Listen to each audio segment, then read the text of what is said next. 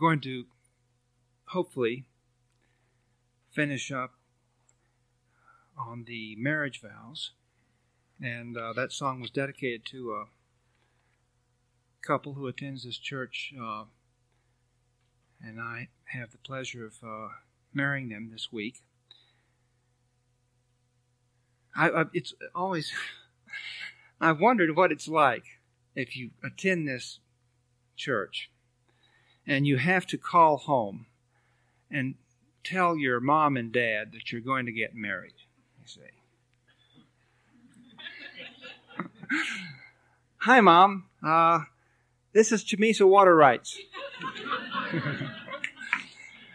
oh, hello, Janet.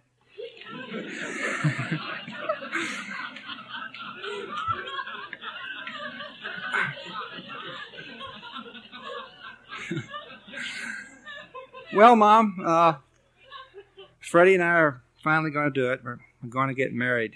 Oh, that's just wonderful, dear. I'm, I'm so happy for you. Will it be a church wedding?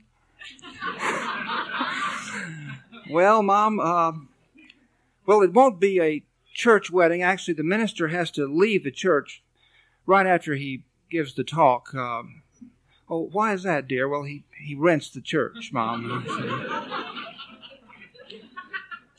Uh, Janet, what, what religion is this? Uh, it's the dispensable church. Janet, I think I should get your father. And then dad gets on the line, and you've got to explain about passing doves and uh, about singing Row, Row, Row Your Boat. But when you get to the Dunkin' Donut holes, you see you win him over. This is why we have it. This he can, this he can understand, you see.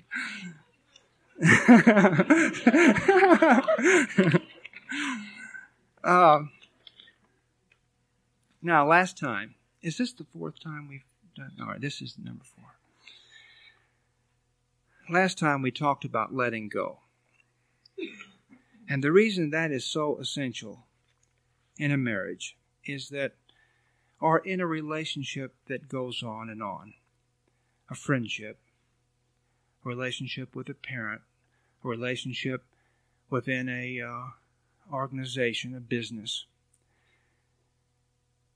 is that there is this accumulation of the past that takes place within the relationship just as there is within the day, just as there is within a lifetime. And so we talked last time about the weight of the past and how it begins to pull us down as we get older, pull us down as we go through the day, and the little discouragements and the little irritations and so forth, and the sense of something not being right accumulates.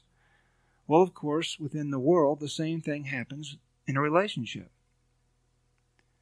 Now, before, people just grit their teeth and went on with the relationship.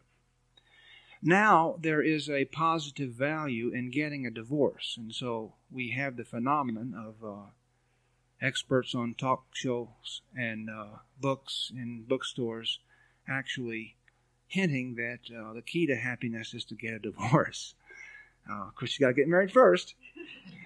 Uh, but this is actually a value now. Uh, it is one of the many backlashes that we are seeing at this particular time in history when the children of God have turned around and started walking back home.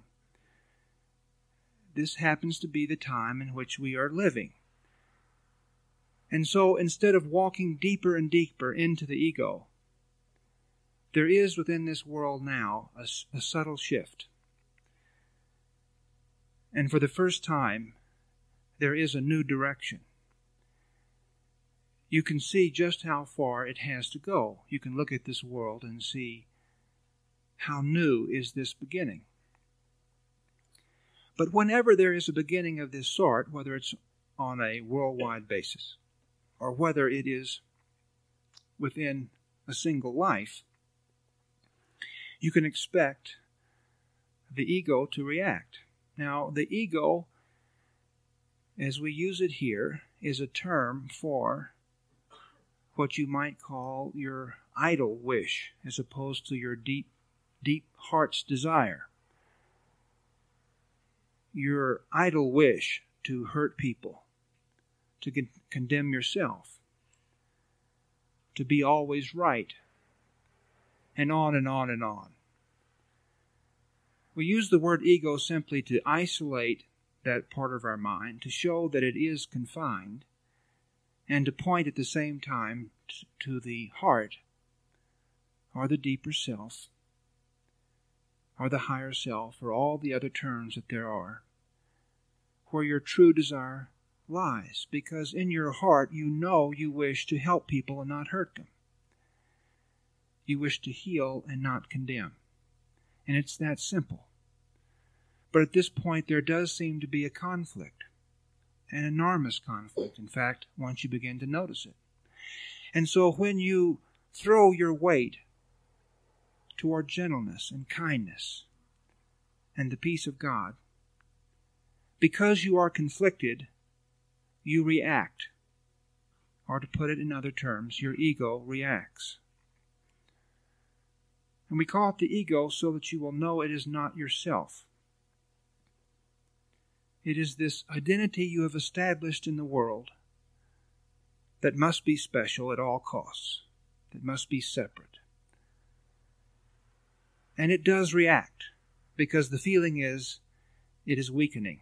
Whenever we make any effort to be kind, there can be this reaction. Now, the reaction is nothing to fear because it is our reaction. We choose to go back.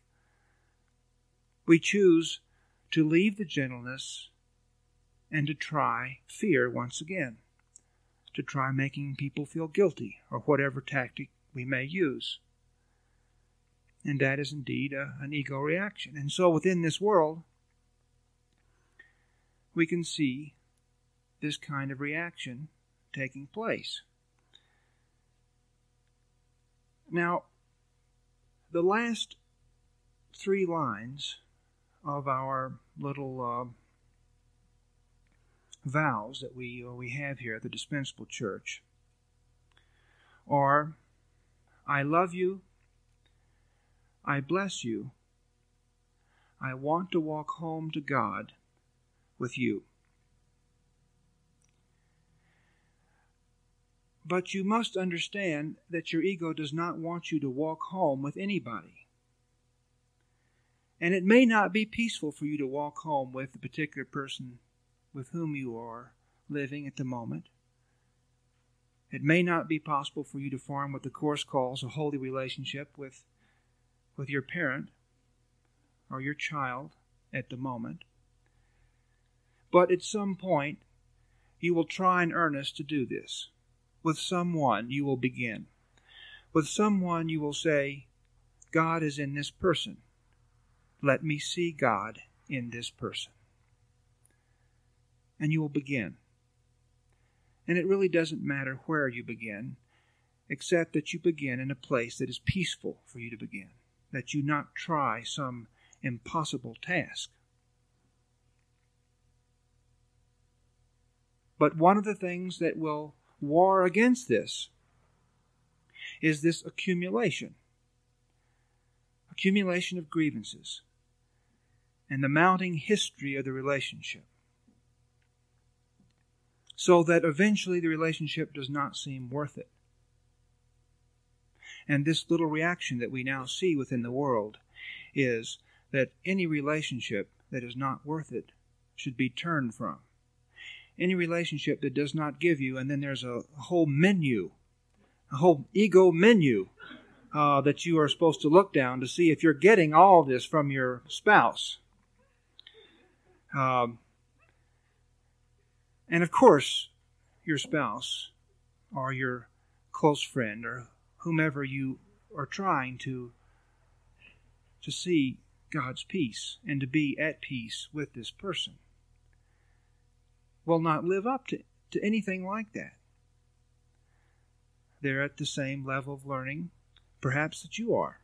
And so they too are making mistakes. It's just that you think your mistakes are reasonable.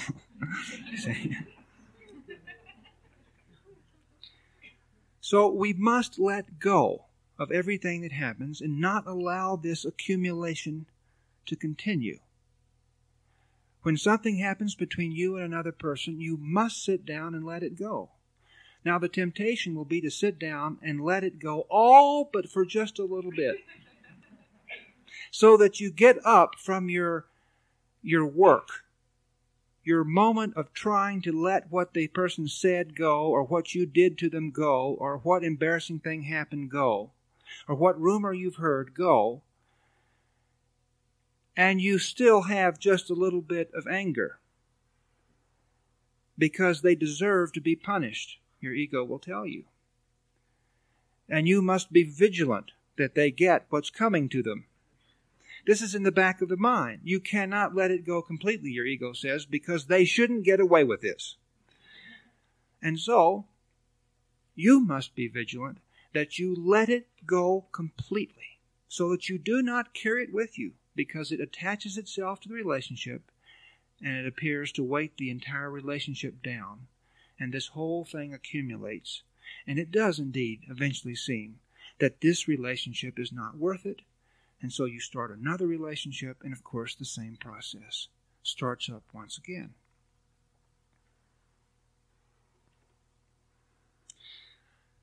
So let's go to the next line. I love you.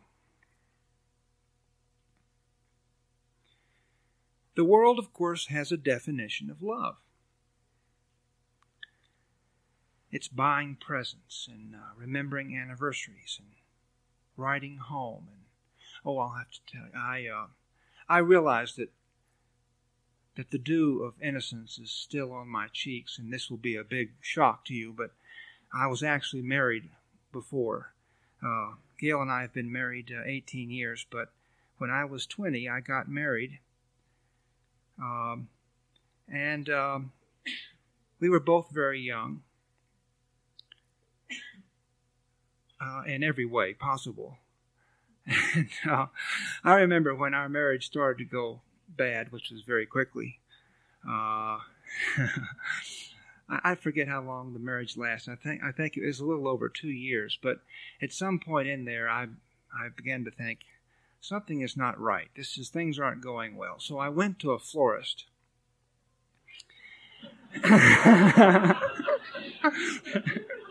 Sound familiar? I know. I went to a florist and I said, uh, I want to make an arrangement with you for you to send my wife flowers once a week. Forever. And I walked out in complete confidence, this will do it. it did not do it. because the flowers would come every week, and she realized all I'd done is just set up some deal with a florist, you see. And where was the love and the consideration? It, it, it won't work that way. But the ego thinks it, that uh, that's all we have to do. All we have to do is just grab someone by the shoulders, shake them gently, look into their eyes, and say, But don't you know I love you? And then, of course, this is all taken care of, and we can go just proceed on our merry way. To, and, but of course, it doesn't work that way. Nor is it true that giving presents, or saying I love you, or patting someone, or taking extra special good care of them when they're sick, or whatever the thing may be, it does not follow that love is not in those things. It's neither in it nor not in it. Love is in our heart. And so the mistake is either relying on those overt measures, the ones we have been taught, which of course are different than the person that we are forming a relationship with. They have a little bit, a little different set of, of gestures that they consider to love. So the so the temptation is either to rely too heavily on the gestures or to turn away from the gestures in the name of truth, in the name of virtue. I will not give any presents at Christmas. This is not right what's happening to our country. But the person feels loved when you give them a Christmas present. And so, yes, of course, you can see through the hypocrisy of any of these gestures, but don't throw away the gesture if it spells I love you to a particular person. Just see that it does, and ask yourself, can you make this gesture in peace? And then make it. Because it will make you happy to do that. Sunday before last, uh, I uh, well, what happened was after after the service, I received an anonymous turkey.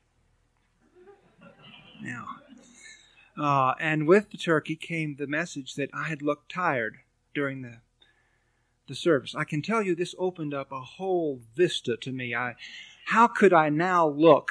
You know, if looking tired would produce a turkey, then uh, uh, I thought perhaps I could look broke. but you know, there's a limit to what you can look. Uh, it's I found I couldn't think of how to look transportationless.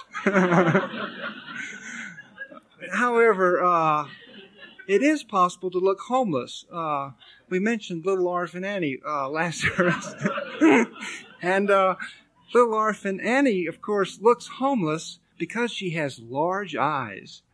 Now, does that make any sense?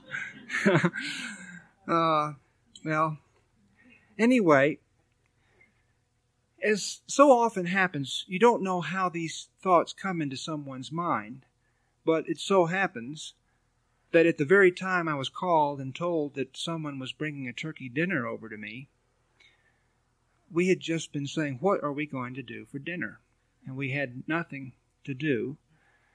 And a turkey is one of those things you can, you know, live on for a week, which we proceeded to do. and this turkey not only came with uh, stuff full of dressing, I'm going to make you want these donut holes after service. but there were fresh uh, zucchini and uh, squash from the from the uh, whoever these peoples were garden. Uh, they had uh, little side dishes. Uh, knowing me well, they even had some uh, chocolate candies. They had heating up instructions, and they even had flowers for the table. Indeed, we felt loved and blessed. I don't know I can't tell you why, but obviously the gesture was not empty. It, it blessed us. The anonymous part helped. We, we couldn't feel guilty. we didn't know who we were supposed to pay back. uh, and of course, it is a mistake when we think in terms of presence and these gestures to ever make any of them out of a sense of guilt or duty. And this is difficult to learn. This is a hard thing to learn.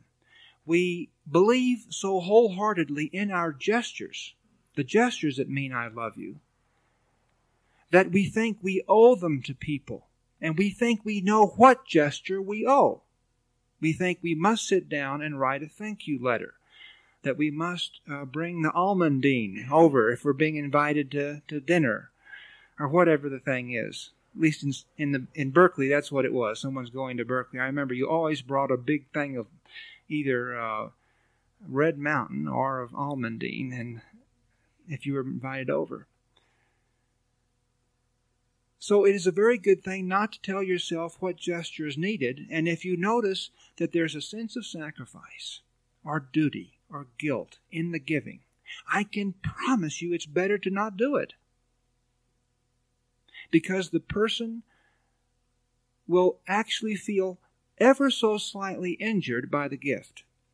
If you have given it out of a sense of duty or guilt or with any sense of sacrifice or fear whatsoever, they will feel injured.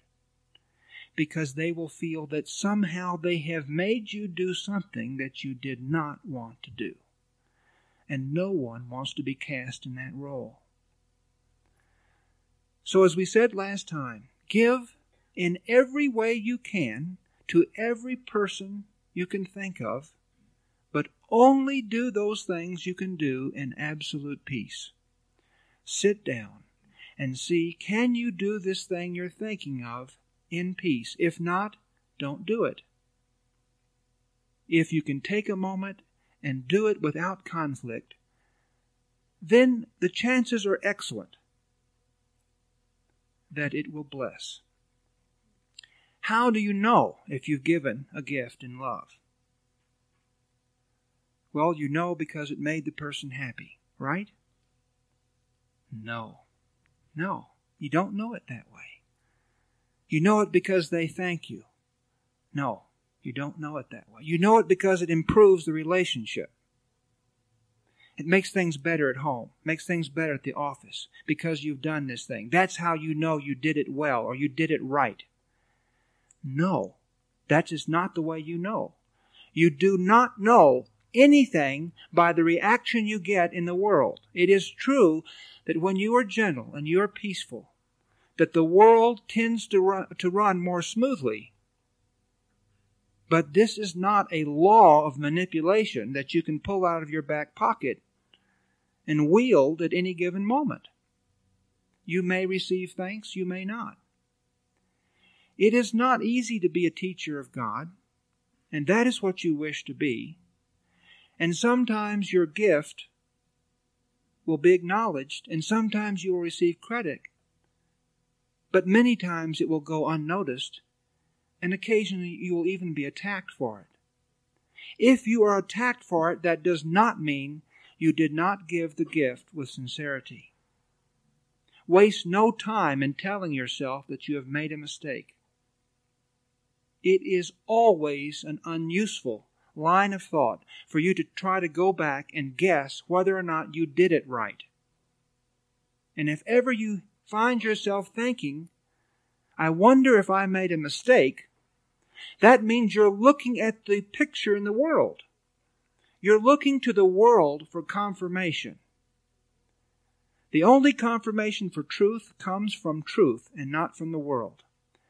The only confirmation of peace comes from the peace of God, and the only time you can experience the peace of God is now. So most of our mental time is spent in either condemning ourselves for what happened in the past or fantasizing about the future. But God is now. Never condemn yourself for what happened in the past, and never fantasize about the future. Return to God now, and you will make progress. This business of gestures has been a difficult one for me personally to learn. I grew up in a family of uh, Christian scientists and I don't know if that's the reason or not, but uh, things like birthdays and so forth, forth were not celebrated. As far as I can tell, that had nothing to do with Christian Science, but it did have something to do with with uh, the way the uh, particular people around me interpreted it. So I just grew up not ever paying attention to uh, things like anniversaries and all that stuff.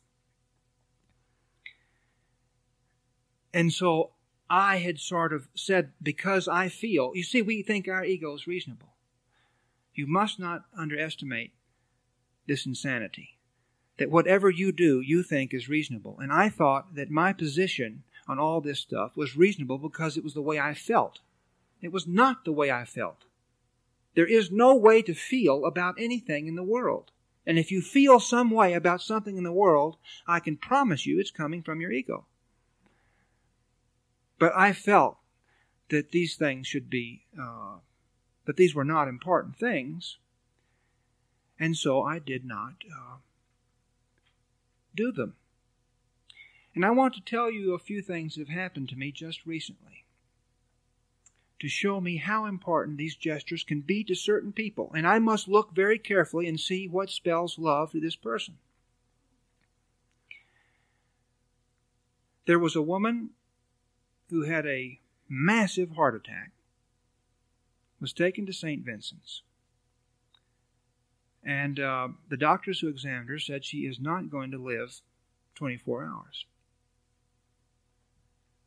And a friend of mine visited this woman, and the woman said, There's no reason for me to live. I know that my son does not love me. And uh, the friend said, uh, "Oh, I'm sure your son loves you," and uh, so forth. And the friend said, "No, I just, you know, I don't know what's happened, but my son doesn't love me." Now, this particular woman had grown up in England and had quite a different uh, way of looking at love than the son who had grown up in this country. The son had gotten married and so forth. It so happens that when the son, son heard the information, that although he was in a very difficult job, a job that was extremely difficult to leave, it so happened that what he did was that he and his wife got on the plane and flew down here immediately and he visited his mother. And this was absolute shock to her. Never did she think that her son would do that. She the next day she was sitting up in the bed, and the third day the doctors were questioning whether or not she'd even had a heart attack.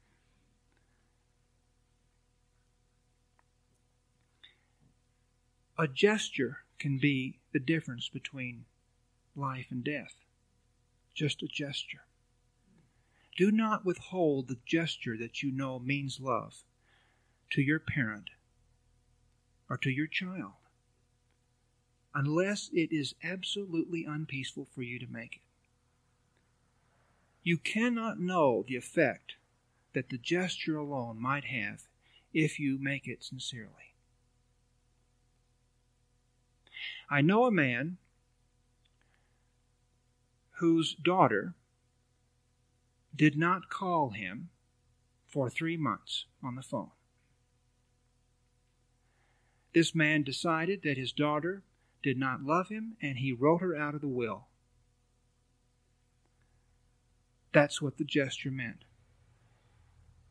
When the daughter found out, she didn't care about being written out of the will, but she did notice that she had completely overlooked the importance of her calling home. I love you. So often that means an ego alliance. We agree on what to attack.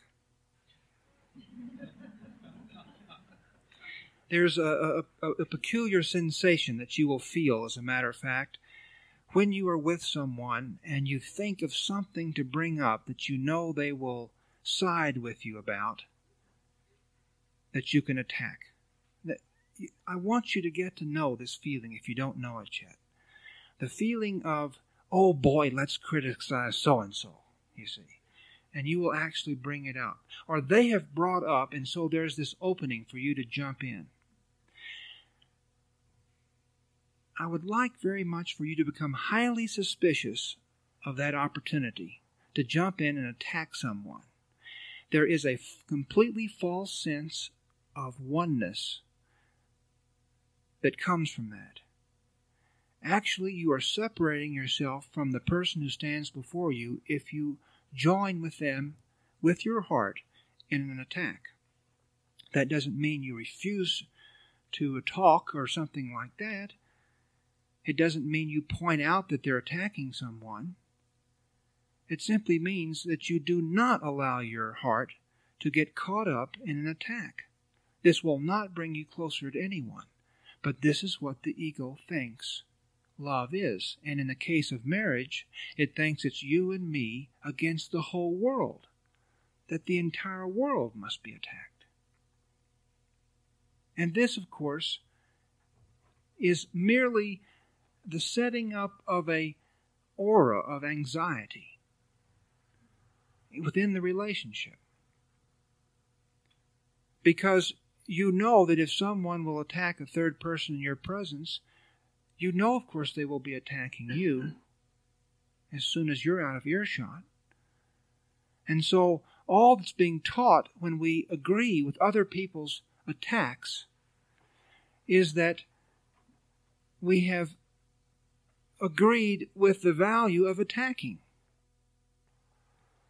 And as I've said before, it is better to stand there and be confused than it is to join in the attack. It's all right to be confused. It's all right to stand right there and not know what to say. It's better even to fidget. And uh, just do anything you want to do than it is to join in the attack. You do not have to join in the attack. Yes, you are being called upon to do that. But you wish not to do that, and you wish not to denounce the person for attacking. And this is very confusing. And it takes a great deal of practice to begin to get a sense of what to do, an instinct for what to do in situations like that. But if you will work at it, you will eventually be both harmless, gentle, and at the same time, you will not join in the attack. So the person will not feel condemned because you didn't join in, and you won't join in. This takes tremendous practice, but begin the practice. Start it right away. And one thing that you can do when you find yourself fidgeting and not knowing what to say because they've just attacked so and so, or they just ask you, don't you agree with such and such position, and you don't wish to take a position, is that you can turn and ask for help. That is always an option to turn and ask for help.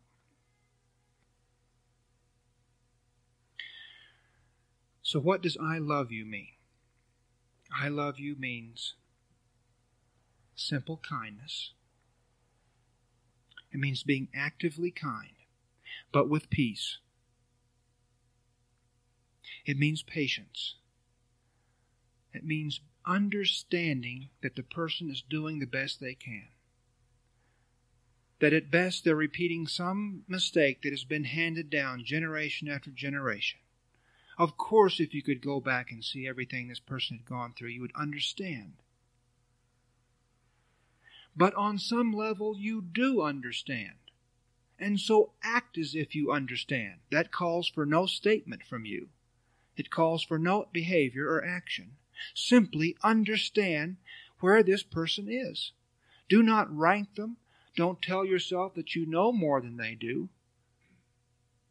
Simply understand why they are doing this. If they are criticizing you, they are issuing a call for help. Understand that. See if there is some way you can go in and share the burden of their ego. See if there's some way you can help them. Understand. Be patient. Be kind. I love you means total acceptance. It doesn't mean saying yes.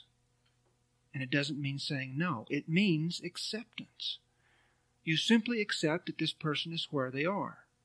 You accept where you were a year ago, where you were 20 years ago. You accept it. Of course you forgive it. Of course this person will go beyond this point. And of course they can't do anything other than what they're doing at this instant. And so do you wish to condemn them? Will that help them love more and be a better person if they feel condemnation from, from still one more individual? Isn't it the condemnation they've already felt in their life that is causing them to act out in this particular way? And so, how will your condemnation help them? You want to help them in the right direction. So accept them and love them. It is never helpful to take a stand against a position that someone cherishes. If you see that someone cherishes a certain position, notice that your ego will want to disagree with it or at least distinguish you in some position. And yet you are hearing a hundred opinions a day. And with each opinion you hear, your ego will try to distinguish itself. Notice this. It wants to separate itself from the opinion. It isn't helpful for you to take a stand against a position that someone else cherishes. It isn't helpful for you to tell someone that they're wrong if they have decided to do this. If they've decided to do it, accept them. Be their friend. Support them. They need a friend. They don't need a judge. That's all that love means. You are an absolute friend to every single person you meet. That's what love means. An absolute best friend. You accept them, you support them, you take them where they are, and you love them. I bless you.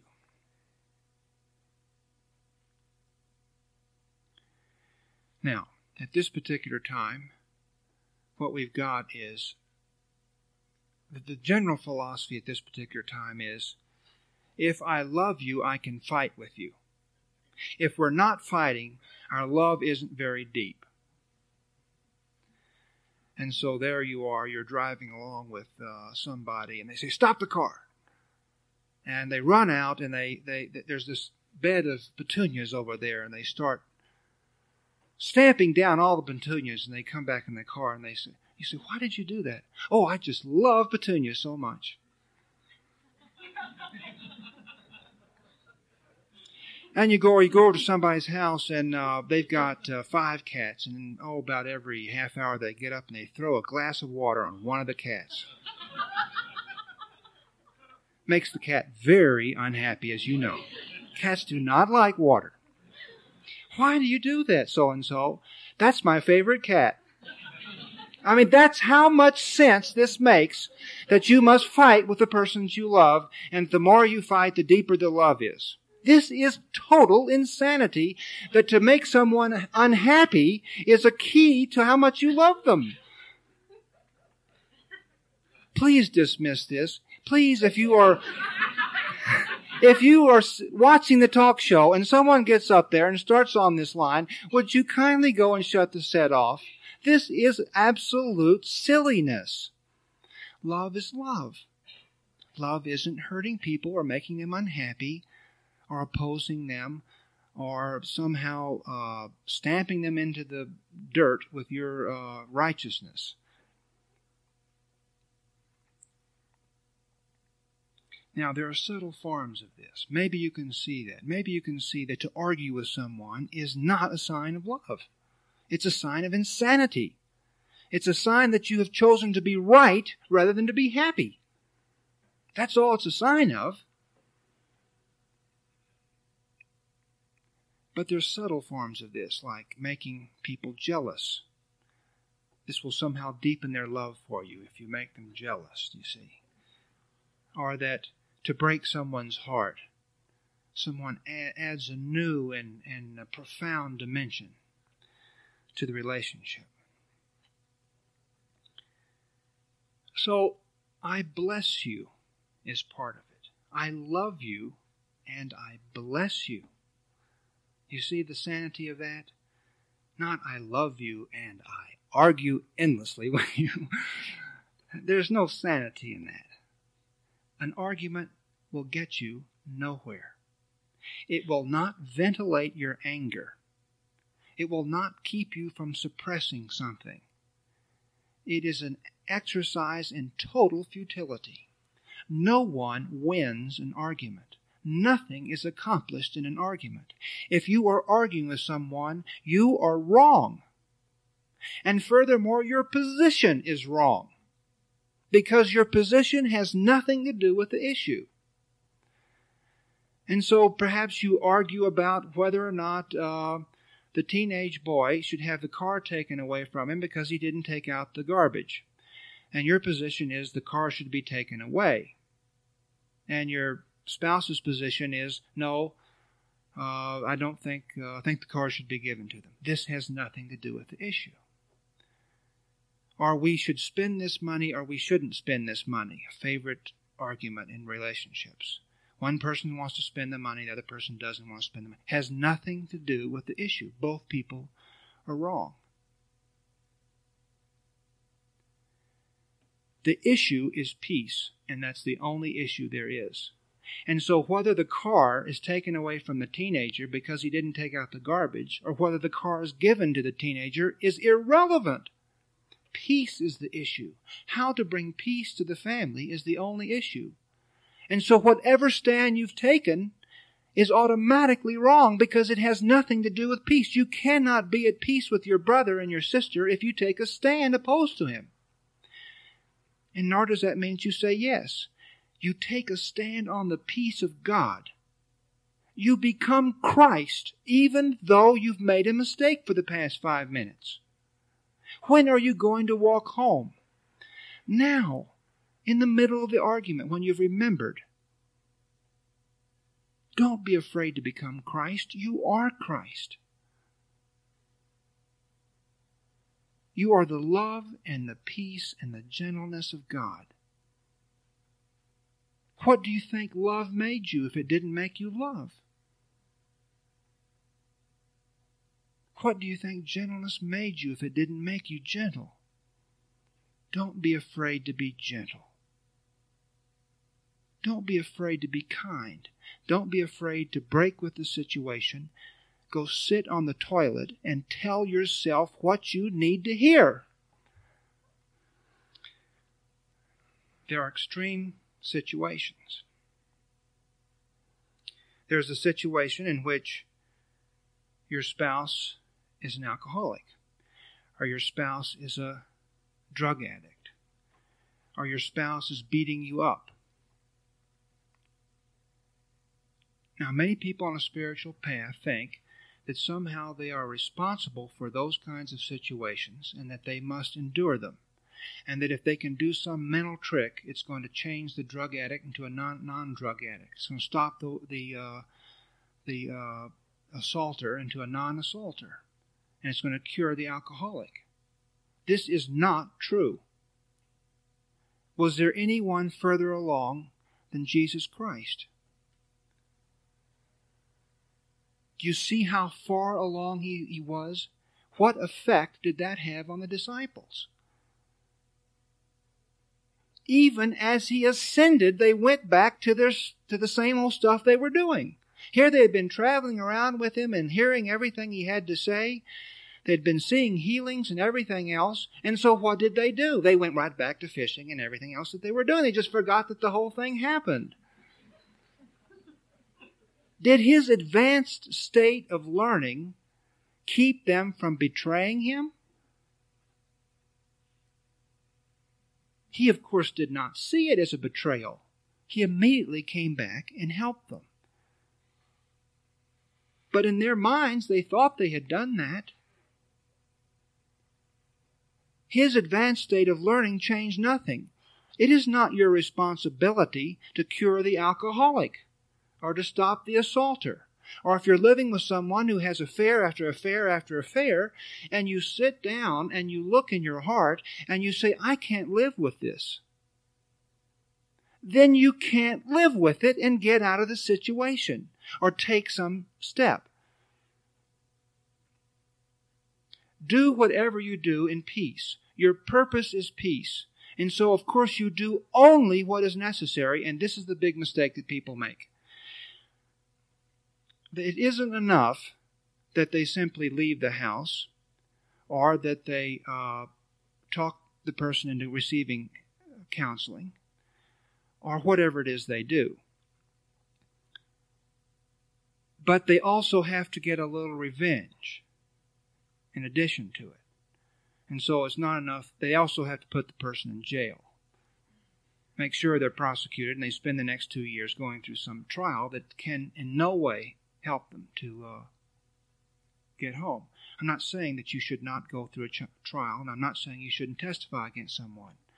But I'm saying is only do what's necessary. And when you find yourself in a situation that seems to you chronic and hopeless, and your mental state is deteriorating, and you're not being a good father to your children or a good mother to your children, and you feel like you're losing your sanity, don't, in the name of truth, think you're supposed to stay in the situation. Do whatever will bring you peace. Don't tell yourself what it means. If you need to go check into a motel for a few nights, and this seems to be what would be peaceful, do it. Don't tell yourself that this means divorce or it means anything. It means that for your sanity, and to continue your walk home, you've got to get away for a little bit. Or perhaps you have to bring the whole relationship to a complete halt. Do whatever you need to do, but only what's necessary to do today. Don't try to think about what you will need to do tomorrow about a situation like that. This will simply confuse you because it will scare you about the ramifications of the simple step that you're taking. You don't know what going to the motel will mean.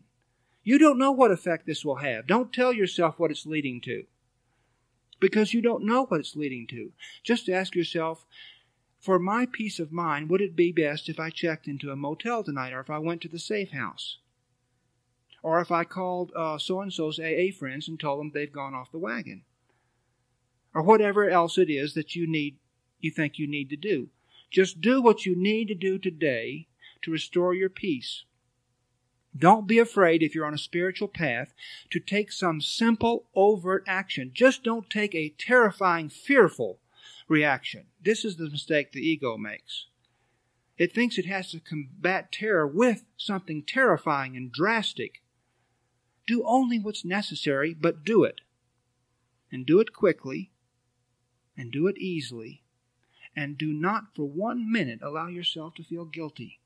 Because you know when you sat down, it seemed to you at that moment that this was the most peaceful thing to do. That also is included and I bless you. I bless you does not mean I become a doormat for your ego.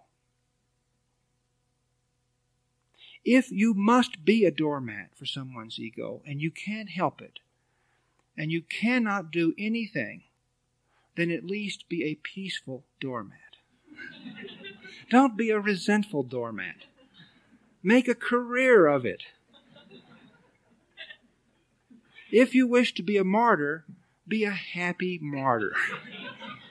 Love being a martyr and see how you can add to it in peace. Because I realize there are people who cannot get themselves out of situations that it would probably be best if they got themselves out of, at least temporarily. And if that's the case, then tell yourself, I can't do I can't take a step right now. So let me look at the situation. Let me be honest. This person isn't going to change right now. They may change in the future, but they're not going to change now. That being the case, how do I wish to proceed? You want to walk home. You want the peace of God. That's how you wish to proceed. And so be the peace of God as best you can, in every way you can. And the last line is I want to walk home to God with you. That is the acknowledgement that we are one self. Now, there are many relationships, most, in fact, the vast, vast majority, which have, are just not far along enough to practice certain things. There will be a time in which you will have a relationship, whether it's with a spouse or a friend, or an employee or a relative, in which you can say to yourself, I will treat everything this person says to me as if it came from Jesus or whoever else you wish to use as your example of the perfection of God. And I will do whatever they ask me to do. Most relationships have not reached that point. And you, you will know whether or not your relationship has reached that point by the amount of distress you feel when you take that position. If it makes you peaceful for you to give everything and demand absolutely nothing, then you're ready for it. That's how simple it is. If it makes you if it doesn't, if things get worse when you do that, you're not ready for that position, but someday you will. Someday you will realize that just as there's only one self, there is only one ego and that everybody's ego is yours, and that you wish to shoulder the burden of this person's ego, because it must begin with one person.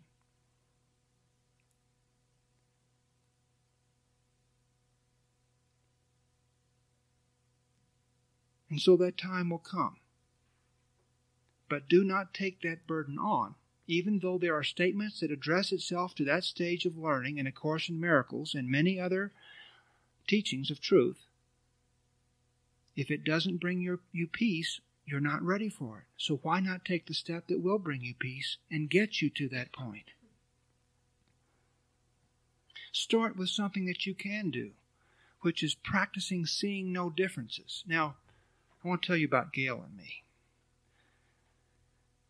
Um, we had a lot to forgive with each other uh, when we got married. I, uh, Gail was actually a Goldwater girl at the time that I married her. And I was writing editorials to the Dallas Morning News in support of Lyndon Johnson. And when this came out one night on the phone, I told you we only knew each other two weeks before we got married, but we, we did make a few phone calls back and forth. uh, what? A Goldwater girl? So forth. Uh, now, if we had not chosen to see no differences between us, then uh, the relation we never would have gotten married. You can begin practicing that, seeing no differences. That's a subtle, or that's a, a, a that's a, a gentle version of there is only one ego. You just see no difference. How do I do that? You just begin doing it. If you will just begin practicing that, let that truth seek in your sit in your heart and say there are no differences, uh, and I will see no differences. We are one then you will find gentle ways to bring that truth about in your experience. Don't tell yourself what the truth means. Just as you do not tell yourself who is the person you will first see yourself in. Where will you first see Christ? You look straight at Christ and you do not see him, says A Course in Miracles, when you look at your brother. Who will be the first person? This question comes from the ego. You will simply find it happening as you go about practicing love that there is someone in your life where you are beginning to feel more and more peace in their presence. And then you will see that their ego is yours and you will accept it as your own. And every time they get in trouble, and if someone's irritated, I can tell you they are in trouble, you rush to help them you rush to, to hold their ego up, hold up the burden of their ego. And that will be a, a beautiful moment. But until then, take the steps that you can. And I, I was a uh, GA for the Dale Carnegie course. Now, isn't that a lot to forgive? What? The Dale Carnegie course? GA is a graduate assistant. I was an assistant teacher for the Dale Carnegie course. This is, I mean, this is the state of depravity that Gail and I were in. Goldwater Girls and Dale Carnegie. Now, of course, that's not true. I could pick anything else. One thing has no more depravity than another, but to her, it was just awful that I would be associated with the Dale Carnegie course, and I couldn't believe she was a, a Goldwater girl, you see. And so begin seeing no differences. Begin, if you can't do that, at least begin not contrasting yourself with the other person in your conversation. Especially when you're around other people, notice that you may have a tendency to do this, to contrast yourself with your partner or your friend. So you and your friend are out with someone else, and you're both trying to impress this someone else, and you will, without realizing it, contrast yourself with your partner. You've got to tell the story, or you correct the story that's being told in some detail. Or you, or you will uh, distinguish yourself in what foods you like, and so forth. At least don't do that. It doesn't make people happy for you to contrast yourself with them, and it's not necessary. I realize this leaves you in a state of confusion to hear these kinds of things. Well, what am I going to talk about? If I can't attack anyone, I can't contrast myself with a person. What am I going to say? It's better to be confused than it is to sink back into your ego. In a state of confusion, you just might turn to God and say, Help! and if you do, something will come to you, something gentle to do, and you'll take a step home.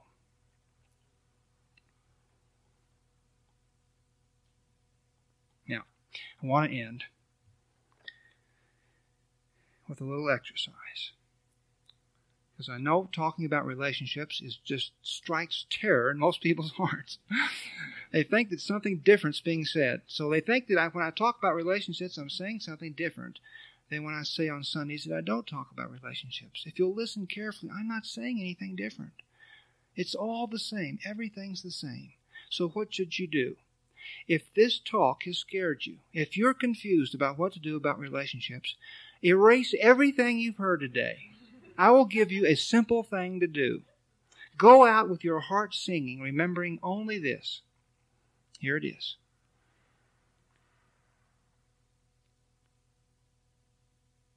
Close your eyes and I'll lead you through this.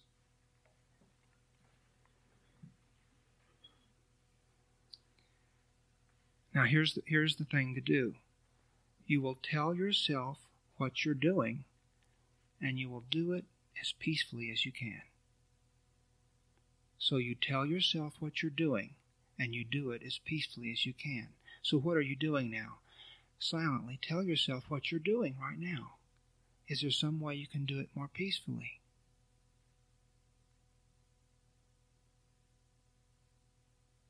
And now, I want you to think about after the service.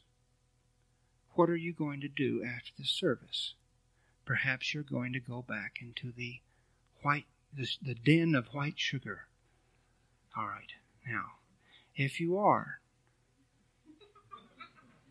I want you to tell yourself that. So I want you to picture yourself getting up. It's after the service. You're walking about. There's the white sugar on the table. Now, Say, I am walking toward the donut hole, the chocolate covered one, and see yourself walking toward it in peace. All right. Now it's after the service. You're driving home. See yourself right now driving home. And as you see yourself in the car, tell yourself, I am driving a car. And try to drive it in peace. So, right now, see yourself driving the car and see yourself driving it more peacefully. Do you see how you instantly know how to do that?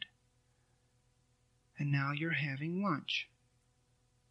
Tell yourself, I'm having lunch. I will do it with as much peace as I can. Let me be at peace. Let me eat lunch in peace. Now, watch yourself eat lunch with more peace. Do you see how you instantly knew how to do that?